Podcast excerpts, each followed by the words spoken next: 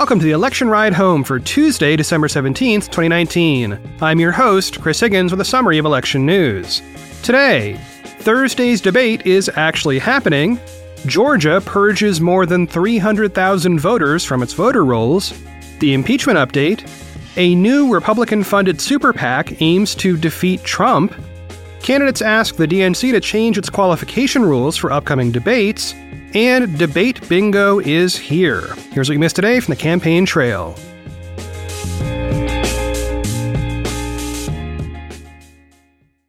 First up today, it looks like Thursday's DNC debate will in fact happen as planned. United Here Local 11 sent out a press release just before 6 a.m. Pacific this morning. Reading from that release, quote, Sodexo at Loyola Marymount University and their employees negotiated through Monday evening to secure a tentative contract agreement. The Democratic National Committee and Tom Perez worked hard to help bring the situation to a positive resolution. The three-year agreement includes a 25% increase in compensation, a 50% drop in healthcare costs, and increases to workers' job security. End quote. This comes after reports that DNC Chair Tom Perez spent more than 20 hours working on this issue over the weekend. Oh, and by the way, Perez was the U.S. Secretary of Labor during President Obama's second term, so, you know, he is familiar with labor issues.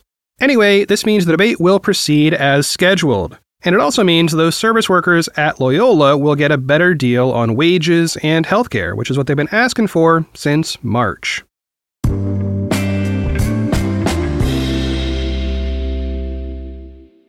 Last night, a judge in Georgia allowed the state to purge 313,000 voters from its voting rolls. This comes on the heels of a separate decision in Wisconsin to remove 234,000 voters in that state. Just for perspective, on Twitter, author Ari Berman pointed out the percentage of the electorate that each purge represents. Wisconsin has removed 7% of its registered voters, and now Georgia has removed 4% of its registered voters.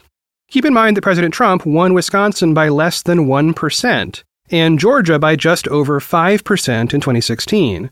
So while these purges don't affect just one party, even small movements in turnout or voter eligibility can swing elections at the top and farther down the ballot.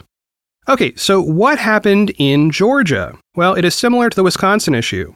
Georgia mailed out a series of notices to voters asking them to verify their address. The most recent notice was in November. Those who didn't respond were scheduled to be purged starting last night. After a court proceeding yesterday, a Georgia judge allowed the purge to continue, despite objections by Fair Fight Action. That's the voting rights organization founded by Stacey Abrams. Initially, the judge agreed to hold off on allowing the state to proceed. But state lawyers argued that time was of the essence here, and if there were any mistakes, they could be fixed after the voters were purged. They could be basically unpurged. So the judge allowed the purge to continue, but also set a hearing for this Thursday to hear arguments from Fair Fight Action.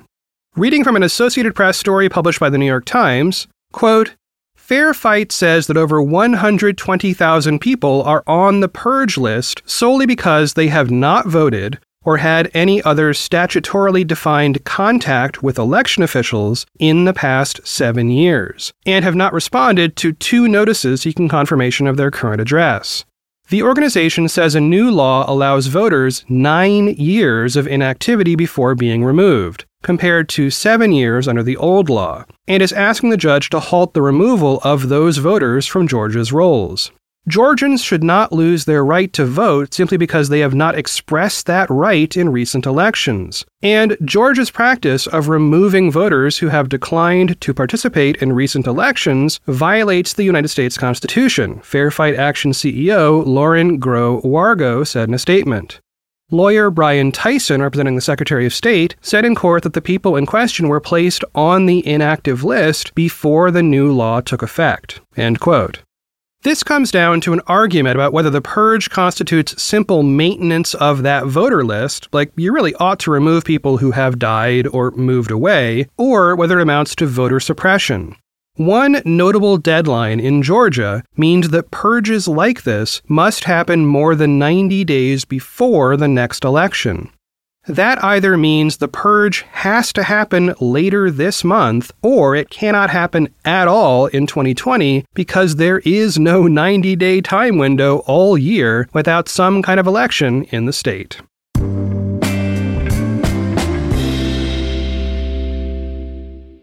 And now the impeachment news in 3 minutes or less.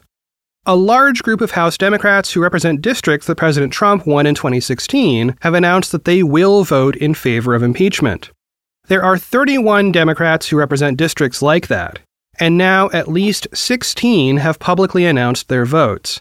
Democrats can afford to lose as many as 17 votes from their caucus overall, assuming an otherwise party-line vote. So while this will be a close one, it is likely to pass. These announcements come in the midst of dueling waves of advertising. The National Republican Congressional Committee has been running digital ads targeting some of those Democrats, who may be vulnerable in the next election cycle.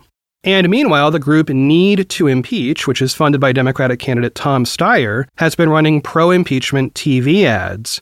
Steyer's group has announced at least $1 million in ad spending over the next few weeks.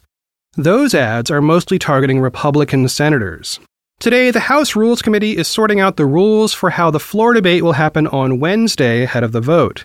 That committee has a huge Democratic majority, with 9 Democrats and 4 Republicans. But that doesn't mean the hearings will go quickly. We can expect their work to go in well into this evening. On Wednesday, we expect debate on the House floor to begin around the middle of the day. It will continue for hours, and an actual vote on the articles of impeachment is expected in the evening. Assuming at least one of the articles is approved, the House will also vote to approve impeachment managers. These are members of the House who will act like prosecutors in the Senate trial. It is unclear right now who these members will be, though there have been rumors that independent Justin Amash might be in that mix, along with prominent Democrats. Meanwhile, yet another open letter has come out in favor of impeachment.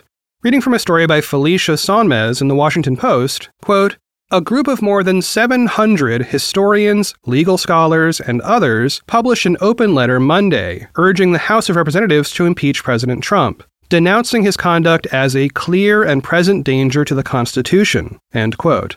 And one more bit from that article, quote, "Among the notable signatories of the latest letter are award-winning filmmaker Ken Burns, biographer Robert A. Caro, and historians Ron Chernow, John Meacham, and Douglas Brinkley," end quote.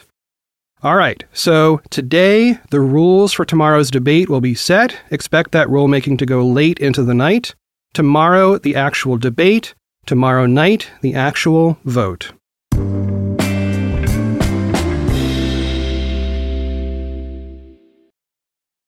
So check this out. I know a lot of y'all are not in the U.S., and often that means you can't stream the stuff that U.S. networks stream online. And frankly, that's bogus. There is no good reason I should be able to watch the debates for free, but you can't. And that's where ExpressVPN comes in. Not only does ExpressVPN protect your privacy while you're online, it also lets you change your location as far as these streaming services are concerned. So when we've got debates and candidate forums and all this stuff going on, you can be sure you can get to them regardless of where you are. And yes, that also means if you're in the States and you want to watch, say, the UK flavor of Netflix, you can do that too. To get on board, head over to tryexpressvpn.com/ride. That is tryexpressvpn.com/RIDE. And yes, that link is in the show notes at the top. So check out tryexpressvpn.com/ride today to find out how you can protect your privacy, change your online location, and get 3 months free with a one-year package.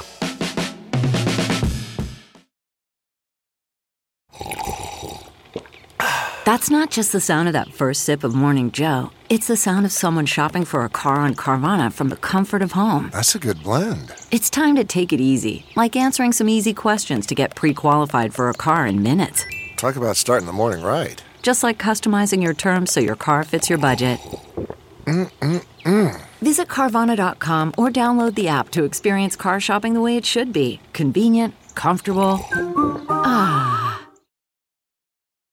Next up, a new super PAC has been formed aiming to defeat President Trump in the 2020 election. The difference here is that this one is funded by Republicans. And they explicitly say they are actually okay with Democrats defeating him as long as that means getting Trump out of office. Called the Lincoln Project, the group announced its existence this morning with an op-ed in the New York Times by George Conway, Steve Schmidt, John Weaver, and Rick Wilson. The op-ed is titled, "We Are Republicans and We Want Trump Defeated." Reading from that op-ed, quote, "Our many policy differences with National Democrats remain, but our shared fidelity to the Constitution dictates a common effort. The 2020 general election, by every indication, will be about persuasion, with turnout expected to be at record highs. Our efforts are aiming at persuading enough disaffected conservatives, Republicans, and Republican-leaning independents in swing states and districts to help ensure a victory in the Electoral College and congressional majorities that don't enable or abet Mr. Trump's violations of the Constitution, even if that means Democratic control of the Senate and an expanded Democratic majority in the House." End quote. The op-ed went on to describe the group's beliefs, which are more traditionally conservative than those of President Trump. They also cast their efforts explicitly in the name of President Lincoln, and end their op-ed with a description of the Battle of Gettysburg during the Civil War. In their closing passage, they contrast the failure of General Dan Sickles, whom they liken to Trump, with another general. Reading once more from the op-ed, quote, "Another Union general, Winfield Scott Hancock, had only minutes to reinforce the line. America, the nation, the ideal, hung in the balance. Amid the fury of battle, he found the 1st Minnesota Volunteers. They charged, and many of them fell, suffering a staggeringly high casualty rate. They held the line. They saved the Union. 4 months later, Lincoln stood on that field of slaughter and said, 'It is for us, the living, rather, to be dedicated here to the unfinished work, which they, who fought here, have thus far so nobly advanced.' We took to Lincoln as our guide and inspiration. He understood the necessity of not just saving the Union, but also of knitting the nation back together spiritually, as well as politically. But those wounds can be bound up only once the threat has been defeated. So, too, will our country have to knit itself back together after the scourge of Trumpism has been overcome." End quote.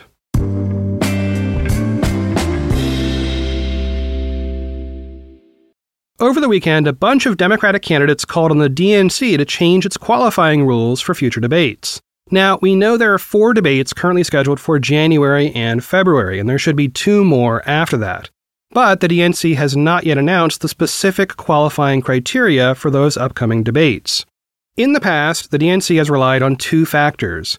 1, hitting a certain threshold in polls of various states or nationwide, and 2, getting a certain number of donors, including some donors from lots of different states.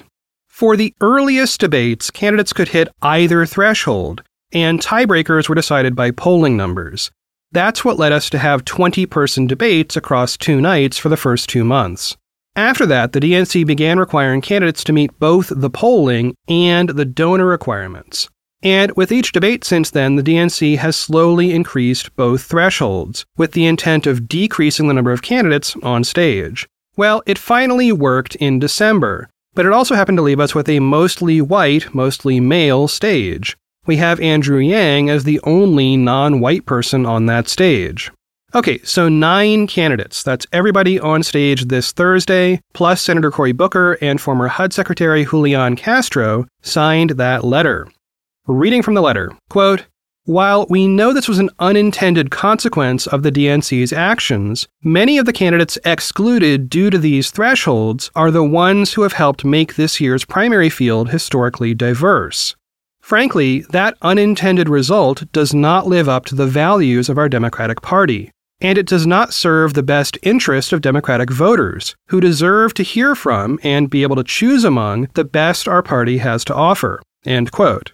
The letter calls on the DNC to go back to the previous practice of accepting candidates who meet either the donor or the polling criteria. Now, if the DNC does this, it might mean the return of candidates like Booker, Castro, Gabbard, and maybe even Williamson. The first 3 there reached the most recent donor threshold of 200,000 people, and Williamson got pretty close. Plus, it would open a door for Bloomberg to get in there as well. He doesn't have the donors, but he does have pretty good polling results. In a statement sent to press, the DNC said no. Reading from that statement, quote, "The DNC will not change the threshold for any one candidate and will not revert back to 2 consecutive nights with more than a dozen candidates. Our qualification criteria is extremely low and reflects where we are in the race. Once voting starts in February, our criteria will reflect those contests, which is more than appropriate." End quote.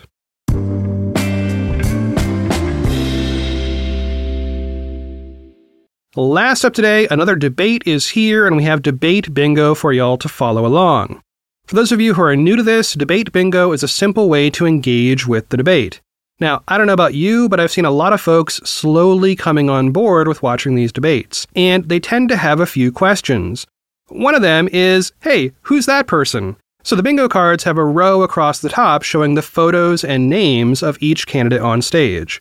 One quick note, this time around, for some reason, the debate sponsors did not release the podium order in advance, or at least they hadn't done it yesterday when I finished the cards. So the candidates are in alphabetical order on the bingo cards rather than the actual stage order.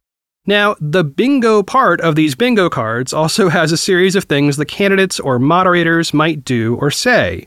Because the group is smaller this time than ever, each candidate now gets 3 squares rather than 2, so longtime players take note. You can download these cards at ridehome.info/bingo. That is ridehome.info/bingo. And that link is also at the very top of the show notes beneath the sponsor. There are 30 cards in the PDF, so only print as many as you need. Also, make sure you print them single-sided. While I will not be on Twitter on Thursday to play along, there is a hashtag on the cards so y'all can share your results and show us your pets and show us your snacks. Well, that is it for one more episode of The Election Ride Home. I have been your host, Chris Higgins. You can always find me on Twitter at Chris Higgins. All right, we are heading into a very busy second half of the week. Impeachment vote tomorrow, DNC debate on Thursday, debate recap on Friday, and then guess what? The holidays arrive. More about our show schedule for next week when we get closer to that, but long story short, there will be some gaps in the next couple of weeks as I take a break. As always, thanks for listening, and I will talk to y'all tomorrow.